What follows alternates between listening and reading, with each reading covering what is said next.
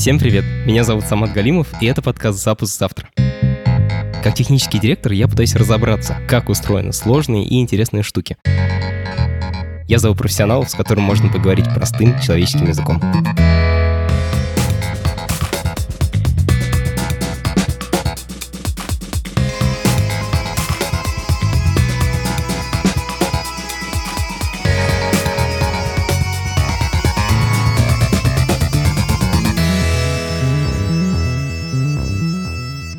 Дорогие друзья, мы начинаем шестой сезон нашего подкаста с праздничного эпизода, новогоднего.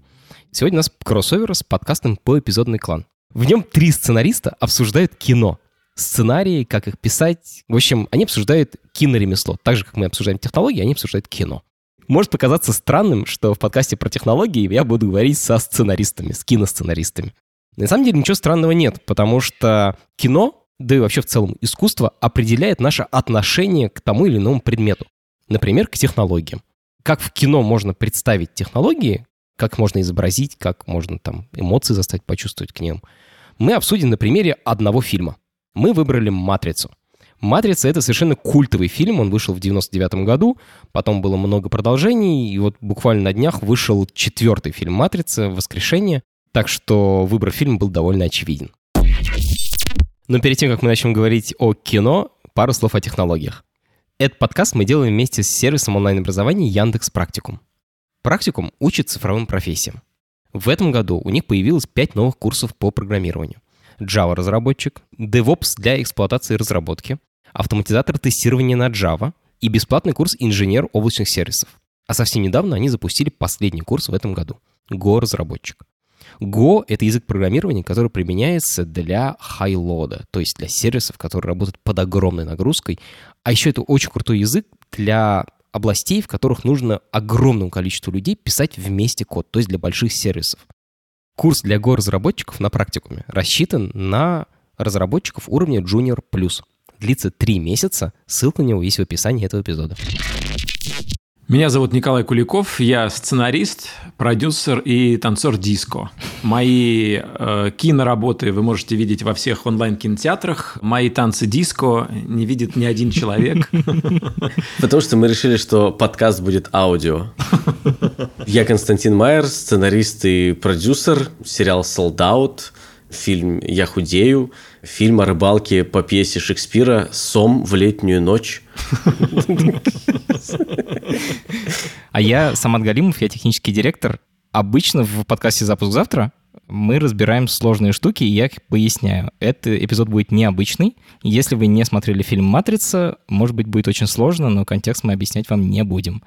Это такой способ, чтобы посмотрели этот фильм. А, давайте начнем а, с такого исторического когда вы впервые посмотрели «Матрицу». Вот я хорошо помню, э, это было в актовом зале лицея, в котором я учился, седьмой класс, э, ночь, уже вечер, э, проектор, и все смотрят, они там дерутся постоянно. Мне это было не очень интересно. Потом все обсуждают, насколько реалистично они дерутся, и классический разговор типа, а вот если бы Нео дрался с Терминатором, кто бы победил? А сюжет я так и не понял, честно говоря. Мне пытались его объяснить, я не осознал. Какой у вас был первый опыт знакомства с фильмом «Матрица»? Это был город Железногорск. Кто-то откуда-то достал, значит, матрицу. Это была экранка, по-моему. У кого-то дома мы собрались, значит, подключили, и это взорвало мозг, потому что до этого ты думал, ну вот есть «Звездные войны», ну, чем вы меня удивите? Вот я так думал тогда. И все. А дальше это наложилось на мозг подростка в пубертате, который загонялся, конечно, я сложнее, чем все вокруг. И тут фильм, который вот такой же сложный, как и я. Там есть о чем говорить. Сколько тебе было лет, Кость? 14 лет мне было. Ты тогда думаешь, что тебя пытаются загнать в какие-то рамки – а тебя не загнать в рамки, потому что ты больше, чем все, куда тебя пытаются загнать. И от тебя что-то скрывают на самом деле. Дайте мне доступ к информации, к эм, ресурсам, и я вам покажу. И вот э, матрица, она прям легла в аккурат на эти чувства. Ну и эффект матрицы, конечно, мы все повторяли. Эффект матрицы, что это такое? Сейчас наши слушатели не видят, но мы вместе делаем вот так вот. Руками и как бы отклоняемся назад. Да, да, да, да. Понятно. И дальше еще мы играли в КВН, и я помню, была игра после «Матрицы», все думали, что они сейчас удивят, и у каждой команды был номер про матрицу с, с одними и теми же ходами, костюмами и шутками. Я посмотрел это на третьем курсе журфака на кассете дома. Я помню, что сначала я особо не въехал вообще в «Матрицу». Мне показалось, что это, грубо говоря, хакеры, где еще и дерутся. И я помню, что смотрел в два захода и особо не впечатлился, но надо понимать, что тогда я быстро пытался посмотреть всю классику мирового кино, поэтому он у меня был где-то между Параджановым и там Трюфо. А, и поскольку он был не черно-белый и не на польском, то никакого удовольствия в то время от него получить, конечно, не мог. И только сильно позже, через там пару лет, я понял, какое впечатление этот фильм произвел на человечество. И, конечно, тогда, ну, чем дольше ты над ним думаешь, тем лучше ты понимаешь, ну, насколько это сложно устроенное произведение. Но сейчас, когда я его пересмотрел, я сильно изменил к нему отношение, потому что тогда мне казалось, что это кино про освобождение, выход из лжи и выход во что-то реальное. А сейчас мне кажется, что это ну, как бы такой подорожник, который ты прикладываешь к воспаленным фантазиям любителей теории заговора. Вот люди боятся, например, искусственного интеллекта, и ты им прикладываешь вот матрицу и говоришь, ничего, ничего, если мы будем дружить и верить в себя, мы победим и искусственный интеллект, ничего, ты не превратишься в батарейку. Возможно, именно ты избранный как раз. Да-да-да, а ты точно избранный, ты точно уникальная снежинка, и именно тебя полюбит женщина в коже. А так как в России, особенно в то время, большинство людей были такими же угрюмыми, как и, значит, а, мистер Андерсон, который просто забитый сидящий, э, значит, в комнате без света, работающий 24 на 7, э, в одиночестве, то это попало, наверное, в большое количество людей просто. Вот я, я такой же. Коля, ты сказал, что фильм произвел огромный эффект на человечество. А что за эффект-то? Слушай, но это же был первый фильм массовый. За год до этого был фильм, например, Dark City, и вообще уже были фильмы, в которых сюжетом было то, что вокруг человека генерируется какая-то реальность, он в нее верит, а на самом деле она оказывается неправдой. Или, например, шоу Трумана, тоже фильм из этого ряда. Но я думаю, что на самом деле фильмы типа «Сердце ангела» или там «Лестница Иакова», ну, они немножко про как бы человека в чистилище, но суть такая, что вокруг героя создается реальность, которая на самом деле неправда. Эта реальность создается вокруг человека не технологическим э, образом.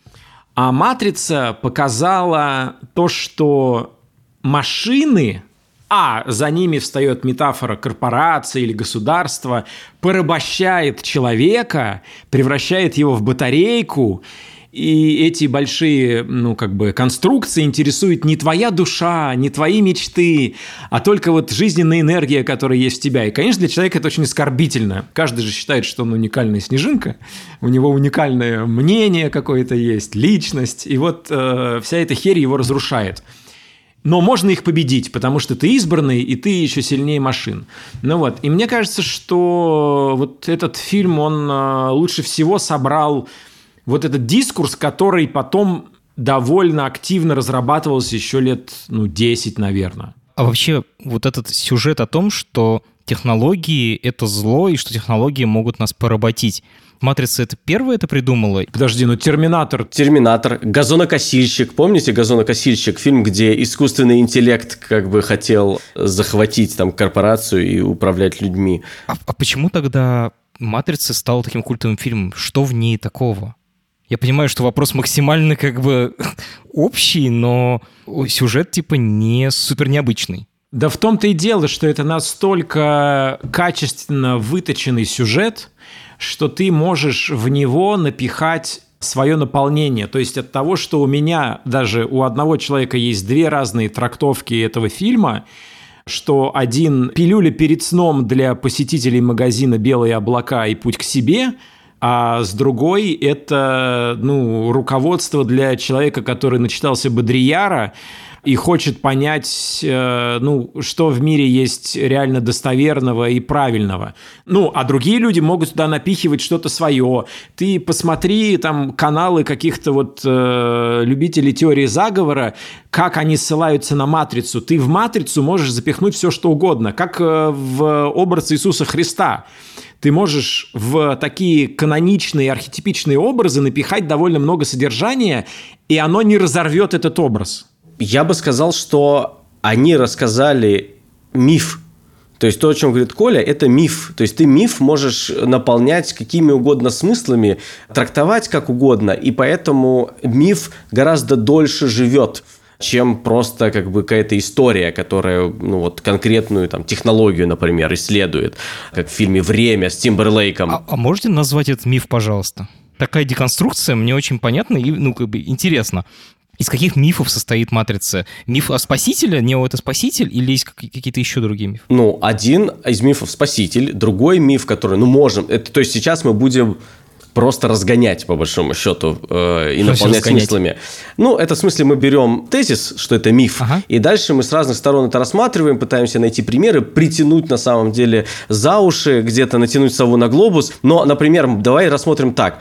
Э, машины – это, э, значит, боги, и есть, э, значит, человек, который бросает вызов богам но чтобы ему освободить человечество, ему надо, придется принести себя в жертву.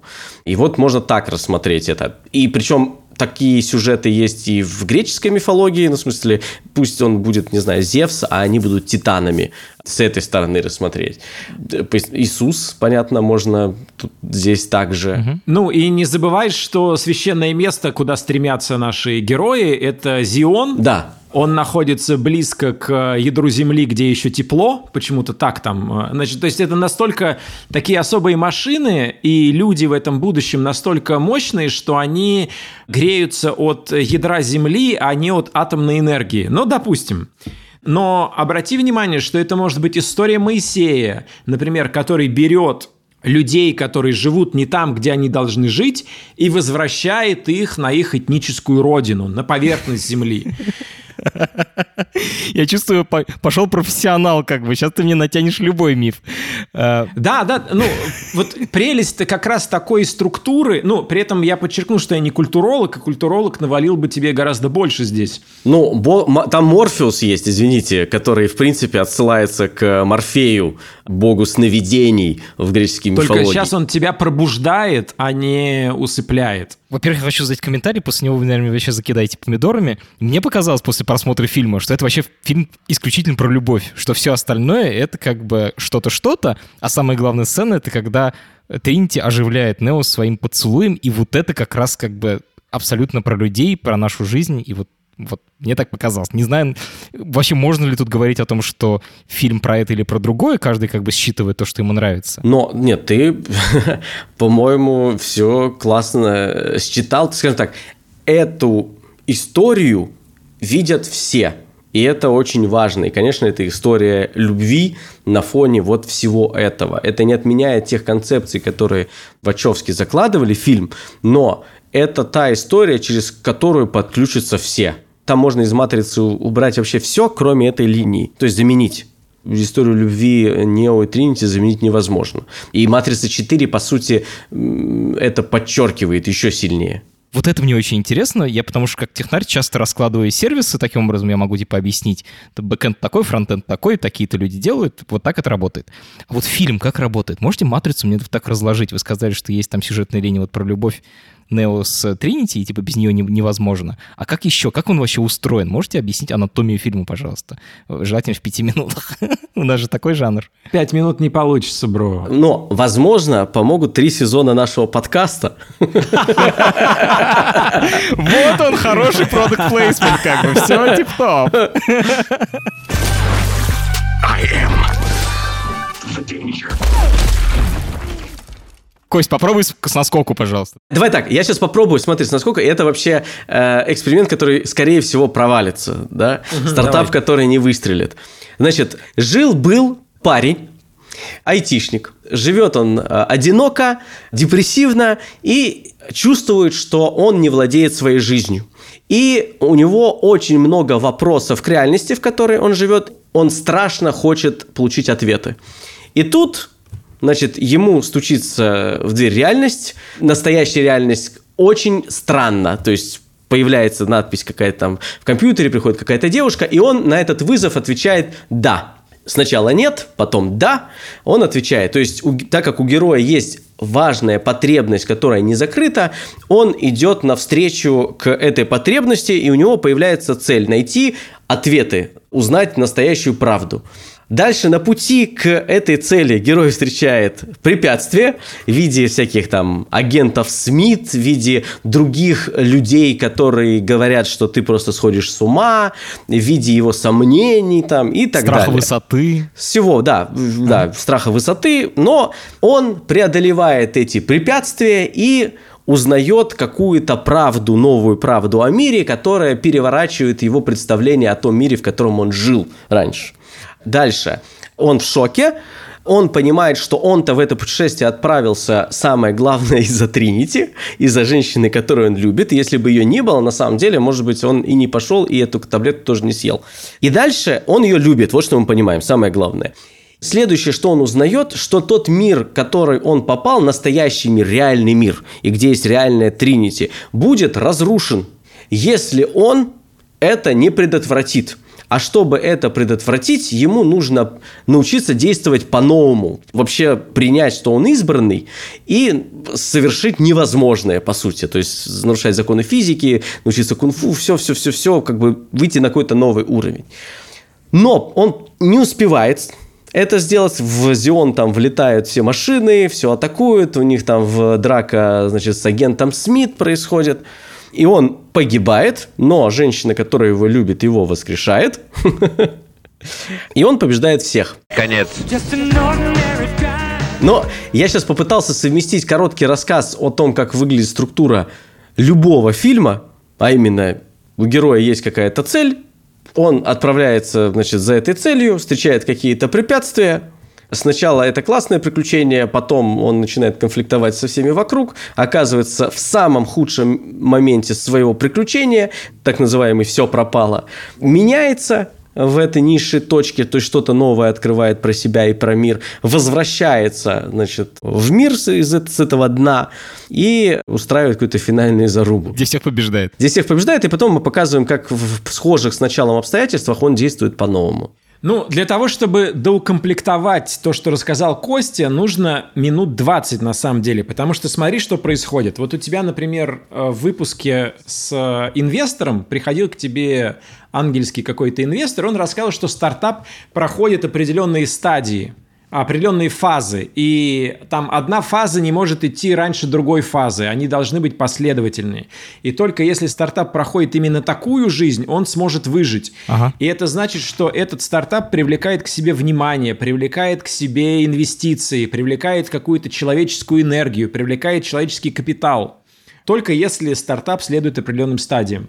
То же самое происходит с героем в кино – для того, чтобы герой вызывал наше сочувствие, а для того, чтобы мы инвестировали наши эмоции в зрителя, интересно, что здесь тоже используется слово «инвестировать». Герой тоже должен пройти определенный набор стадий. Он должен быть хорошим парнем, он должен быть профессионалом, у него должна быть боль, и должен быть какой-то серьезный экзистенциальный запрос. Все это у Нео есть.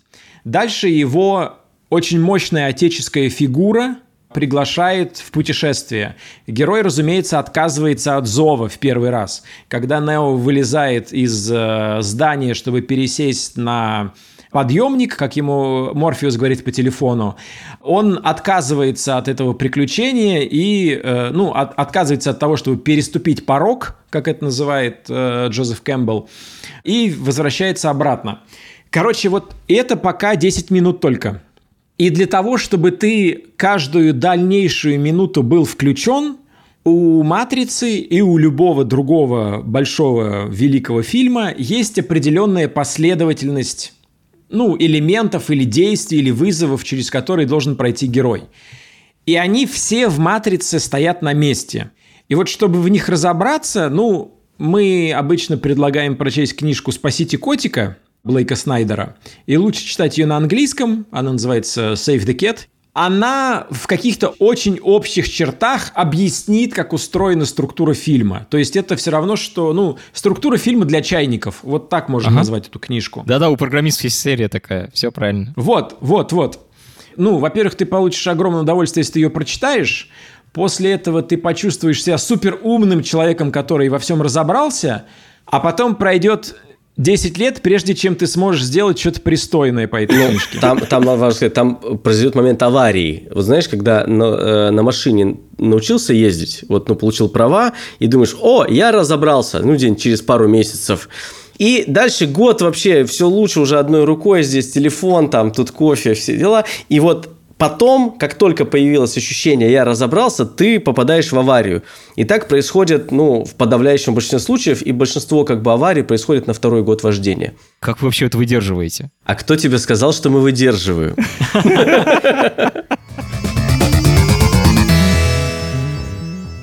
Я слышал, что в сценарии, когда «Матрицу» только придумали, из сценария хотели вырезать многие экшн-сцены, которые были сложные, дорогие. Например, вертолет врезается в э, здание и вот это все. В результате их смогли отвоевать и оставить. Такие сцены — это просто аттракцион, или они добавляют ценности сюжету и двигают как-то сюжет фильма? Слушай, ну, не хочется отвечать за «Матрицу», потому что надо проверить источник, к которому ты отсылаешься, и как все на самом деле было но конкретно разбивание вертолета, мне кажется, эта сцена очень серьезно нагружена э, драмой, потому что Нео сейчас берет контроль, и Нео сейчас становится сверхчеловеком. Он э, сначала спасает Морфеуса, который прыгает на крышу дома, а потом он хватает этот э, канат, который привязан к вертолету, ну, прицеплен, и на нем спасает Тринити – ну, то есть мы видим альтернативный фактор, то есть что было бы с Тринити, если бы Нео ее не спас. Но интересно становится то, как взрывается дом, в который падает этот вертолет. Мы видим такую волну. Волны, да. Да, да, да. И эта волна говорит о том, что это не настоящий мир, а это матрица. Такие сцены вызывают нас такой «Вау!». Это очень сильная инъекция, не знаю, адреналина или какого-то восторга. Поэтому, конечно, для такого фильма это просто необходимо. А, было бы грустно, если бы это вырезали. Причем, если совсем упростить фильм «Матрица», то это фильм, где есть просто одно магическое допущение – а что если мы живем в матрице? В таких случаях нам, как зрителям, очень интересно наблюдать, как это допущение проявляется на разных уровнях и разных масштабах. От как бы, ну, каких-то деталей совсем маленьких там, до там, отношений внутри мира, как, как люди вообще друг с другом коммуницируют вот с таким допущением. Потом мы масштабируемся там еще больше, там вот как раз до уровня типа вертолет и здание, потом еще масштабироваться. То есть нам интересно разглядывать, как это допущение меняет мир, в котором мы живем как зрители. И в этом контексте, конечно, такая сцена, она вот подсвечивает какую-то очень важную, серьезную грань. Она дает вот этот необходимый масштаб того, как один допуск меняет все. Скажи, пожалуйста, зачем сценаристы добавили две сцены, точнее даже одну сцену, а, после этого поцелуя, после того, как он просыпается, ну, в смысле, оживает, там какой-то странный врезка Нео в городе, и значит, он говорит какую-то философскую штуку вроде Павла Дурова про то, что типа сейчас, сейчас я все будет хорошо, а потом взлетает как Супермен из этого города наверх. Зачем? Что как бы... Это для тупых, которые не поняли, что Нео Супермен или что? Ну, в конце многих фильмов всегда есть э, небольшой, довольно бесконфликтный и в каком-то смысле безнарративный э, элемент, который называется «новое равновесие». То есть мы всегда должны увидеть, каким теперь стал мир после того, как история прошла и герой изменился. И в начале Нео был человек, который не контролировал, а, свою жизнь и не контролировал матрицу. А в конце он говорит вслух, что, ну, мы придем, приготовься, теперь мы типа главные. И он взлетает. И это говорит о том, что теперь Нео управляет, а, и своей жизнью, и управляет матрицей. Ну, поэтому чисто драматургически это очень оправдано. Нам же уже показали, что он залез внутрь агента и взорвал его. Он уже как бы управляет матрицей. Это, это победа над э, антагонистом. Это, это другое, э, как бы другая... А, это другой инструмент. Да, да, драматургическую функцию да. несет. И это очень важная вещь. Если фильм с тобой этого не делает, он просто бросает тебя, знаешь, вот как артхаус. А, сиди здесь в зале, смотри титры, до свидания. Представьте себе, что фильм «Титаник» закончился на моменте, когда он утонул, ну а она спаслась, все в, в, в океане, все, закончилось, титры пошли. Все, все, все, выходите, у нас следующий сеанс, мы так больше покажем сеансов, больше Да, он же умер, она спаслась, ну дальше же что еще будет? А в настоящем фильме там дальше опять возвращается в будущее, в смысле в настоящее, и она там бабушка, Не-не-не, там, во-первых, там плывут лодки, которые спасают, ищут последних, которые людей, которые утонули, а потом возвращаемся в наше время, и она выбрасывает этот медальон, потому что любовь сильнее и дороже драгоценностей, и это очень похоже на слухи, которые распускают фильмы.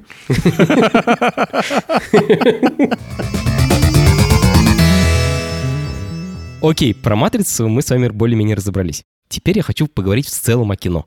Как сделать фильм так, чтобы я почувствовал эмоцию к технологии? Но смотри, всегда у каждой технологии в... есть носитель. Даже когда мы видим матрицу, герои не могут воевать с кодом. Или даже с машиной воевать не очень интересно. Поэтому у Терминатора физическое лицо и физическая внешность Хотя, наверное, вот то, что я называю жидким терминатором, угу. ему для ведения боя гораздо выгоднее принять другую форму, нечеловеческую. Почему да, он, например, правда. не воюет в виде осьминога, у которого больше ударных конечностей? Практически всегда пытаются дать ну, придать форму какую-то человеческую, или лицо. Ну, не обязательно лицо, какой-то атрибут, по которому ты считываешь живое существо. То есть, например, в фильме «Her» мы слышим только голос Скарлетт Йоханссон. Но фишка-то в том, что мы должны слышать голос именно Скарлетт Йоханссон, потому что у нее настолько узнаваемый голос, если ты смотришь фильм не в дубляже, ты сразу представляешь эту особую такую внешность. Или, если это искусственный интеллект, как в, было в «Газонокосильщике» и в, в «Хакерах» фильмах, даже в «Космическом джеме», извините, во втором э, за такой пример детский. Да, у меня двое детей, мы смотрим много всего. Там тоже искусственному интеллекту, ну, вот дали, значит, человеческий образ. В «Мстителях» был Альтрон. Это искусственный интеллект, который обрел форму. Он же мог выбрать любую форму. То есть, если он отвергал человечество, хотел э, уничтожить человечество, то почему он выбрал форму человеческую? довольно антропоморфную. И нельзя сказать, что это человек с точки зрения тела, это вершина эволюции. Но так сильнее мы, как зрители, подключаемся и понимаем. Мы можем наделить этого, значит, эм, злодея ну, чертами злодея из нашей жизни, скажем так. О, это вот как тот, это как мой босс, условно говоря, или вот это как, значит, э, вот этот сосед мой. Ну, у кого какие злодеи. То есть, например, вот в «Новой матрице», мы с Костей посмотрели «Новую матрицу», и мы рекомендуем посмотреть в кинотеатре, потому что это действительно захватывающее зрелище. Там есть, например, такая тема, что они программу из мира программ переводят в более физический э, мир. И там они очень интересную форму придумали, что это, ну, фигура человека, сделанная как бы из маленьких-маленьких шариков, которые магнитятся друг к другу. И таким образом у тебя есть человеческая фигура из огромного количества шариков. Вот она там бегает, он цепляется, там что-то э, хватает и носит. Но ведь эффективнее, скорее всего, какая-то другая форма для выполнения этих операций. Но даже эти продвинутые хакеры в будущем думают, все равно нам приятнее смотреть на человека. Ну вот что ты сделаешь? Вы сказали про антроморфизацию, да, это называется, когда типа придаешь какие-то... Антропоморфизация. Точно. Чтобы мне показалось, что это человек. А есть еще какие-то другие элементы, как сделать так, чтобы я типа возненавидел технологию? Или хотя бы почувствовал какую-то эмоцию к технологии? Я бы еще выделил вот какую вещь. Человечество боится всего, у чего нет чувств. Потому что мы думаем, что мы, мы часто друг к другу обращаемся через эмоции, а не через информацию, не через какие-то значит, логические умозаключения. Мы, когда кого-то о чем-то просим или взываем, мы взываем к эмоциям. И логика часто не работает, а эмоции работают лучше. И когда у нас забирают этот инструмент как бы, коммуникации с реальностью, нас это пугает. То есть мы не знаем, как просить милости у робота, если, если потребуется. И поэтому многих пугает и сайты вроде госуслуг, потому что это бездушная машина, которой плевать, что тебе нужна справка для бассейна. Она не ведает, как там... Да. Мне кажется, человека пугает, ну и на этом построено большое количество теорий заговора, человека пугает то, что ты не сможешь контролировать мир, в котором развиваются технологии – и фишка в том, что большое количество фильмов последнего времени как раз и показывают, как герои берут контроль над роботами, над технологиями, и технологии служат людям. Могу вспомнить фильм, который называется «Апгрейд». Так. Это австралийский фильм, ага. довольно камерный. Там история про, значит, такого закоренелого технофоба, который в мире будущего, но он похож на наш, просто он технологии везде там. И вот, значит, там живет парень, э, у него есть жена, и он отвергает вообще технологии, чинит старые машины какие-то ретро, этим зарабатывает и вообще чувствует себя прекрасно. И вот случается, значит, автокатастрофа, главный герой оказывается парализованный, и ему богатый чувак, скажем так, предлагает технологию вот с искусственным интеллектом, например, который вживят в него, и ему позволят как бы снова двигаться и владеть там телом, и еще даже ну, стать сильнее. И он сначала отвергает, потом соглашается. И то, как он дальше действует, это, за этим очень интересно наблюдать. Там много классных дилемм в этом фильме, и при этом интересно показано, как работает технология, если ее поместить внутрь человека. Довольно достоверно. Классно. Но пугает. Пугает, пугает, потому что ты думаешь, а, потому что мы уже находимся на пороге того, что мы добавляем к себе ну, как бы в тело какие-то элементы. Возможность загуглить что-нибудь, это, мне кажется, вполне себе аугментация моего мозга. Да, да, да. Осталось только перенести внутрь тела это, чтобы еще ускорить э, процесс. А то ну, очень медленно. А пока напечатаешь, да, все как. Хочется быстрее Инстаграм листать. Да-да, а, а то жизнь так коротка, ты можешь и до конца жизни весь Инстаграм не посмотреть. Надо как можно скорее это делать. Фильм про любовь 50-летней давности, он вряд ли устареет, наверное, лет еще через 50, хотя сейчас, конечно, вы можете сказать, что ну, через 50 лет все будет совсем по-другому в отношениях между людьми, но вот это чувство любви, скорее всего, останется. А технологии меняются каждый год. Как сделать фильм с технологиями, в которых технологии играют важную, центральную, может быть, роль, чтобы он не устарел? Как риторическая сволочь, я разрушу посылку, из которой ты задаешь вопрос – что значит фильм про любовь? Какой конкретно мы имеем в виду? Ну, например, Афония – это фильм про любовь, потерянный в жизни алкоголик э, пользуется фактически женщиной, которая все ему прощает и снова-снова к нему приходит и звонит ему. Вот это фильм про любовь. Это созависимость называется. Вот, вот, вот. И сейчас мы уже переописываем это. Э, мы сейчас не считаем, что эти отношения в кино, они здоровые, и, скорее всего, мы сейчас не будем показывать такие отношения. Или в американском кино было большое количество фильмов, где женщина изображалась, э, ну, какой-то такой наивной дурочкой и тупицей, которая говорила мужчине, «О, я не понимаю, как это устроено, объясни мне, Хэнк, что такое любовь?» Ну вот, и он такой, «Ой, ты знаешь, э, я сейчас объясню тебе, что такое любовь». Конечно, поскольку общество меняется и ценности у нас меняются, такие фильмы становятся неактуальными спустя какое-то время. Ну, я тебя хочу спросить, вот «Газонокосильщик» сейчас можно смотреть без смеха, например? Я не смотрел фильм «Газонокосильщик». Ну, а «Элита» мы же не пересматриваем, а «Элиту», чтобы получить удовольствие. Вот, да, вот просто набери в Ютьюбе, например, «Протазанов, а элита». Выдающийся советский фильм, научно-фантастический. Ты сейчас не можешь его смотреть, это невозможно. Я записал, я посмотрю обязательно 24-й год. Че, всего сто лет прошло. Зачем вообще нужна такая цель сделать кино на века? когда читаешь там чьи-то автобиографии или какие-то интервью смотришь, я не встречал ни одного великого художника, который говорил, я хочу сделать фильм, который останется, будут пересматривать через там 30 лет и, и что-то понимать или там что-то чувствовать. Кино все равно стремится от отражать реальность, ну, неважно, какими средствами, через фантастику, э, и говоря про будущее, или историческое кино через прошлое, но оно все равно пытается отрефлексировать настоящее. Даже если это про прошлое, это все равно про наше нынешнее отношение к прошлому.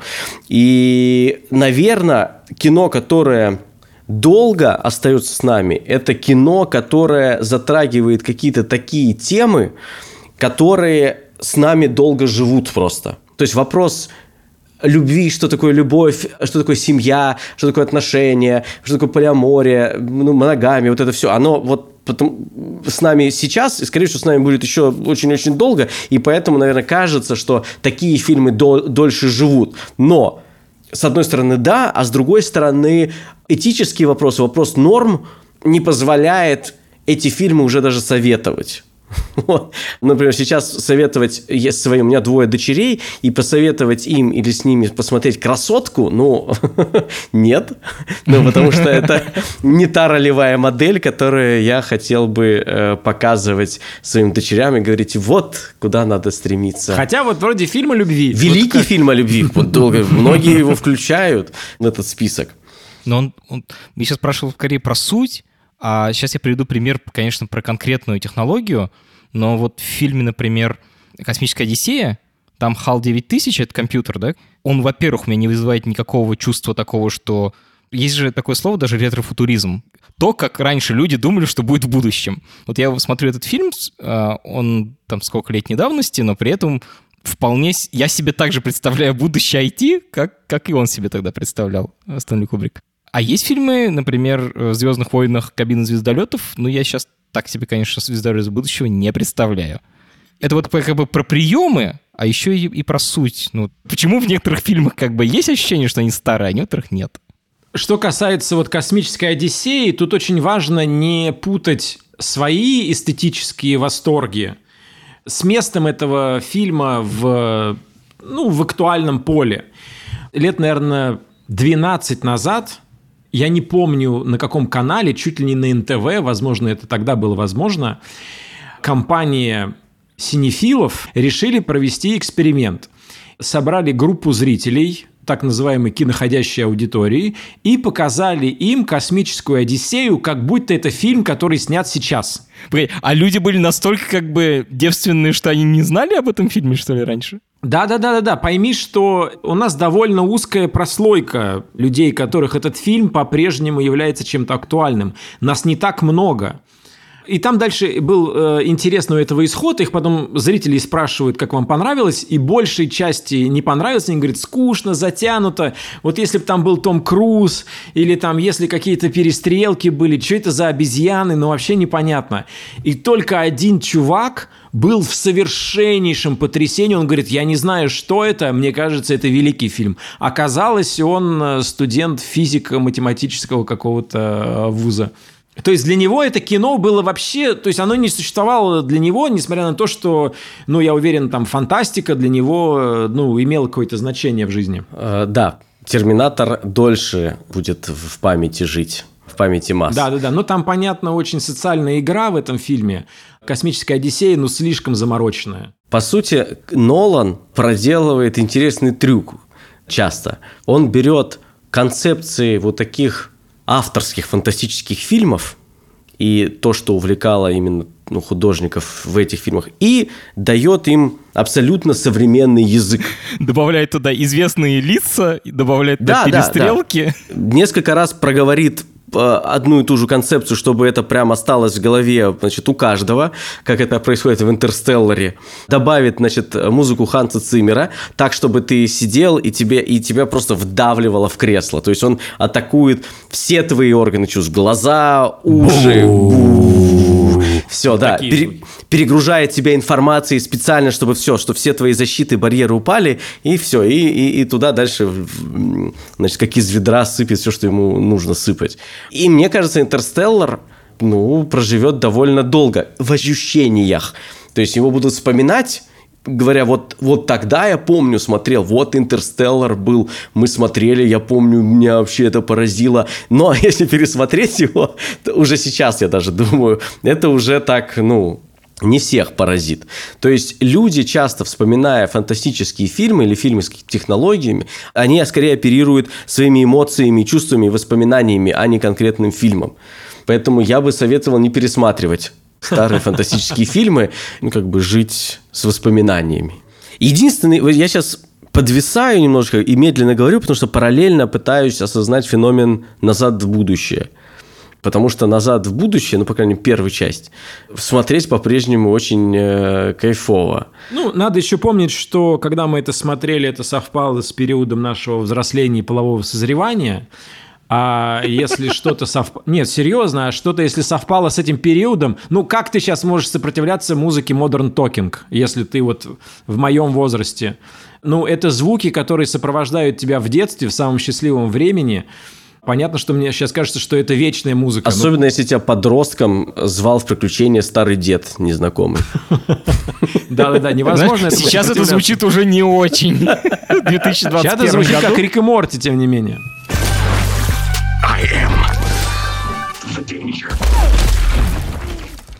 Про хакеров еще хочу спросить. Вот вы упоминали, что «Матрица» типа фильм про хакеров, которые еще дерутся.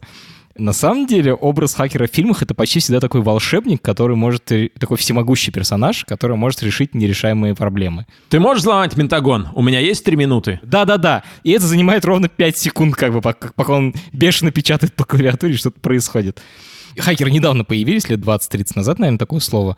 Кто был таким персонажем до распространения IT? Я хотя уже использую слово «волшебник». Что, реально, что ли, волшебники были до, до хакеров? Ну смотри, хакер — это же... Ну, давай посмотрим, что за архетип лежит в фигуре хакера.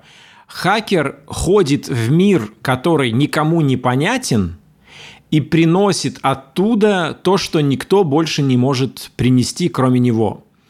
То есть, ну кто это? Это, ну, Баба Яга, например, может быть такая. Ну, серьезно, ты приходишь к Бабе Яге и говоришь, у меня вот такая-то проблема, и Баба Яга достает какую-то хрень, которую ты не понимаешь, какое-то варево, и оттуда достает тебе какой-то рецепт, что-то такое. Она из потустороннего мира тебе что-то принесла. Мне кажется, вообще, смотря в каком фильме, иногда это просто переводчик. Ну, то есть, вот есть, значит, технология или есть какая-то... И машины говорят на каком-то языке, непонятном остальным, и вот они, значит, сажают э, чувака, переводи. А теперь скажи ему это, а теперь сделай, сделай вот это. И он э, переводит. А где-то это, наоборот, функции какого-то ну, реально инженера. Сейчас вспоминаю, как этот фильм называется с Мартина Скорсезе э, про детский фильм. Хьюга. Ну, где он Хьюга, на вокзале Хьюга, живет. Да, Хьюга mm-hmm. на вокзале. Вот мальчик там мастерил все очень классно, и вот просто из ничего, раз из шестеренок, э, гвоздика и еще чего-то, раз, значит, сделал какую-то машинку, которая двигается. И там режиссер, который притворяется, что он умер э, для всего мира, он тоже мастер, он фокусником был, и он, значит, способен из, из ничего собрать что угодно.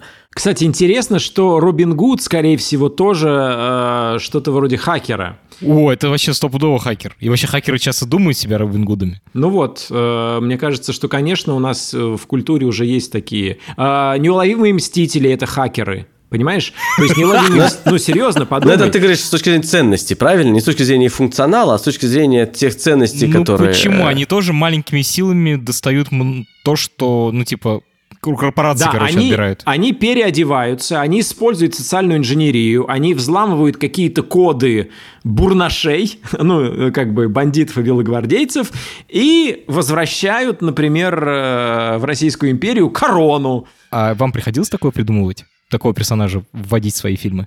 Но у меня нет, и, ну, если бы мне сказали, что нужно придумать персонаж хакера, я бы себя первым делом спросил, а чем он будет отличаться от всех остальных хакеров, которые уже были сделаны.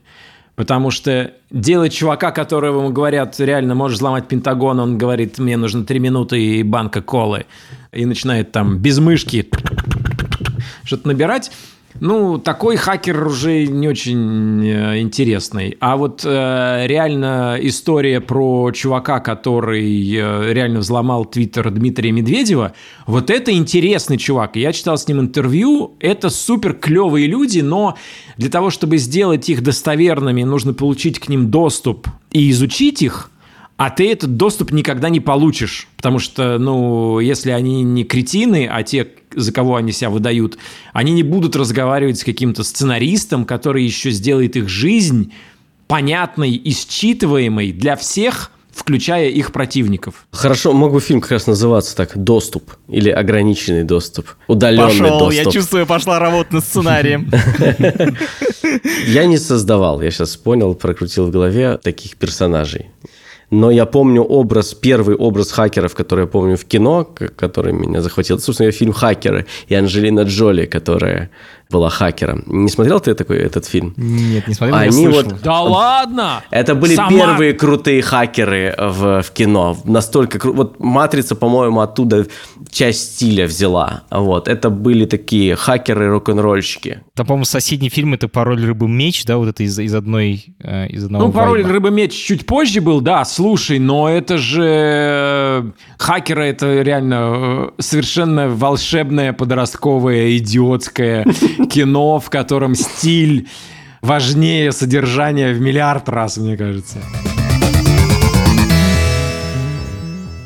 Сейчас вышел четвертый фильм «Матрица». Что вы вообще думаете о продолжениях «Матрицы»? Слушай, я, вот, вот что я помню про вторую «Матрицу».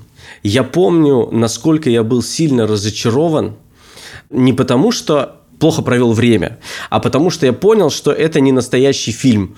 А настоящий фильм я увижу только тогда, когда выйдет третья часть, потому что они просто в середине закончили, и я прям сильно не- негодовал. И так часто делают, потому что никто не мыслит второй частью. После того, как успешная первая часть вышла, все думают, ну, это минимум как бы триквел. Франшизы, по-моему, Да, франшиза, да. Это, это франшиза, поэтому вторая часть, ну, она коммерчески будет точно успешная, точно пойдут, вот, а в третьей части мы, мы завершим. И поэтому э, после э, второй «Матрицы» у меня травма, и я э, с подозрением смотрю на все вторые части. А последний фильм, он является продолжением? Или это просто отдельный фильм по мотивам? Это продолжение в каком-то смысле. Это продолжение, в котором зашита рефлексия по «Матрице» как культурному явлению. Но сюжетно, да, это продолжение. А вам-то понравилось? Ну, вот сейчас прошло время не, немного. Скорее да, чем нет. То есть были вещи, которые, ну, не возмутили, но у меня не было каких-то ожиданий. Кринж иногда ловился по ходу фильма, но э, порой были какие-то выдающиеся вещи. И еще приятно, что на самом деле этот фильм, который для меня, как и для многих, значит очень многое, он с тобой разговаривал. То есть он как бы говорил, мы знаем, что ты чувствуешь по поводу меня, я знаю, какие у нас с тобой отношения. Вот смотри, я поэтому тебя здесь вот этим побалую, а тут вот это тебе покажу. То есть он не просто фильм сам по себе продолжение, это фильм, который реально ведет с тобой диалог, потому что он знает, что он для тебя что-то значит. Ну, представь, у тебя есть дедушка и бабушка, которых ты очень любишь, и они тебя любят, но ты понимаешь, что они родились уже в 17 веке, и вам на самом деле вы разговариваете просто потому, что вы любите, а не потому, что у бабушки и дедушки какое-то особенное содержание. И ты вот приходишь к ним в гости, они тебя угощают, усаживают, одевают тебя и говорят, а вот мы когда с Плехановым еще вот на картошку ездили, это сейчас очень важно. И ты такой, «М, окей, я вас послушаю. Но ты их так любишь, что ты готов вот все что угодно пропустить. Да, и при этом они еще говорят, мы понимаем, что тебе как бы, ну вот, что ты на нас вот так вот смотришь, но то, что мы говорим, это важно. Может быть, сейчас ты не понимаешь, но потом Но мы тебя поймешь. тоже любим, дурачина. Понимаешь? И очень сложно сопротивляться вот этому разговору, понимаешь? То есть это, это в каком-то смысле не до конца кино. В каком-то смысле это вот обращение к тебе авторов еще. Но оно не такое, вот знаешь, как э, у Вуди Аллена, вот, например, он раз четвертую стену ломает и напрямую тебе говорит, про что его фильм. Вот тут не совсем так, но ты все равно видишь это. Ну вот как можно не любить бабушку с дедушкой? Вот ты, например, съездил к ним в гости и пишешь отзыв на то, как ты съездил к бабушке с дедушкой. Но как ты можешь не поставить им 5 звезд? Вот как? Не можешь. Беспроигрышная история, чувак, беспроигрышная. Да, но там есть э, так, в начале фильма настолько выдающаяся сцена, она не сама по себе сцена, как, как сцена фильма какая-то классная, а они, по сути, проговаривают вслух в классной комедийной, на самом деле, сцене, чем «Матрица» является и почему появилось продолжение. Вот я сейчас попытался максимально Обалдеть, спрятать. все, да. это идеально. И они нашли элегантный способ, интересный способ для этого. Ради этого я готов уже сходить в кино. Сейчас будут новогодние праздники, что вы посоветуете посмотреть? Я посоветую документальный сериал, который вот пролетит вообще в легкую. Э, это сериал на Netflix, который называется The Movies That Made Us. Фильмы, которые нас сделали. И там все фильмы, на которых мы росли, Поездка в Америку, Один дома, Ghostbusters, то есть вот все. И они рассказывают в этом фильме, как это было сделано, но это настолько бодро, с иронией, с теплотой к тому времени, к тому фильму, с какими-то безумными вставками, что ты и подключаешься, и развлекаешься, потому что там одни эмоции, это чистые эмоции, вот просто все это время. И третий момент, ты понимаешь, что на самом деле, насколько мы похожи все, насколько все, э, все похоже, да, вроде бы другие технологии, там, другие протоколы, вообще в общении с людьми. Но в целом все проблемы, все переживания, все ожидания от жизни и от отношений один в один. Классный сериал именно в Новый год – Потому что все эти фильмы – это фильмы, которые мы очень часто смотрели в Новый год. Ну, так их часто показывали по телеку. Спасибо огромное. Коля? Я бы посоветовал посмотреть на YouTube шоу, которое называется Would I Lie to You. Это британское шоу, где две команды комиков рассказывают друг другу, ну, либо правду, либо неправду. Это, как, как правило, довольно абсурдные, удивительные, супер смешные или глупые истории. Они их рассказывают друг другу, другая команда задает вопросы и должна отгадать, правда это или нет. И мне кажется, это супер смешно. Там реально классная история от интересных людей – очень свободное поведение ведущих, они комики почти все, ну, либо актеры британские. Там настолько классная душевная атмосфера, что ты всегда чувствуешь себя, что ты провел время с какими-то супер прикольными, интересными, смешными людьми. Я бы вот это посоветовал посмотреть. Спасибо огромное, Коля. Вообще британские телевизионные шоу, они отличаются какой-то теплотой относительно американских даже русских. Да, ты знаешь шоу Quite Interesting, QI? Не-не-не. Вот, все, тогда давайте забудем вот это. Что я, что я рекомендую? Британское шоу QI, uh, Quite Interesting. Это шоу, раньше его вел Стивен Фрай, теперь его ведет uh, очень смешная и остроумная и очень умная женщина Сэнди Торксвик. Есть ведущий и четыре гостя, как правило, это стендап-комики. Ведущий задает им какие-то вопросы из мира науки, э, common knowledge или чего-то такого. И они пытаются давать ответы, правильные или неправильные. И поскольку они ну, это комики, они не должны знать науку, они не должны знать все факты. Когда они не знают, они придумывают максимально придурочные, э, смешные, идиотские ответы. И это такой фан, когда ты, с одной стороны, получаешь, ну, очень интересные научные знания в виде очень сжатых фактов, а во-вторых, ты получаешь классное развлечение и юмористический анализ этих фактов. Кайф. Ребят, спасибо вам огромное, что нашли время и поговорили. Спасибо тебе, Самат. Это подкаст студии «Либо-либо», и мы его сделали вместе с сервисом онлайн-образования Яндекс Практикум. Друзья, в этом эпизоде мы обсудили кучу разных фильмов. Полный список будет в описании к этому эпизоду.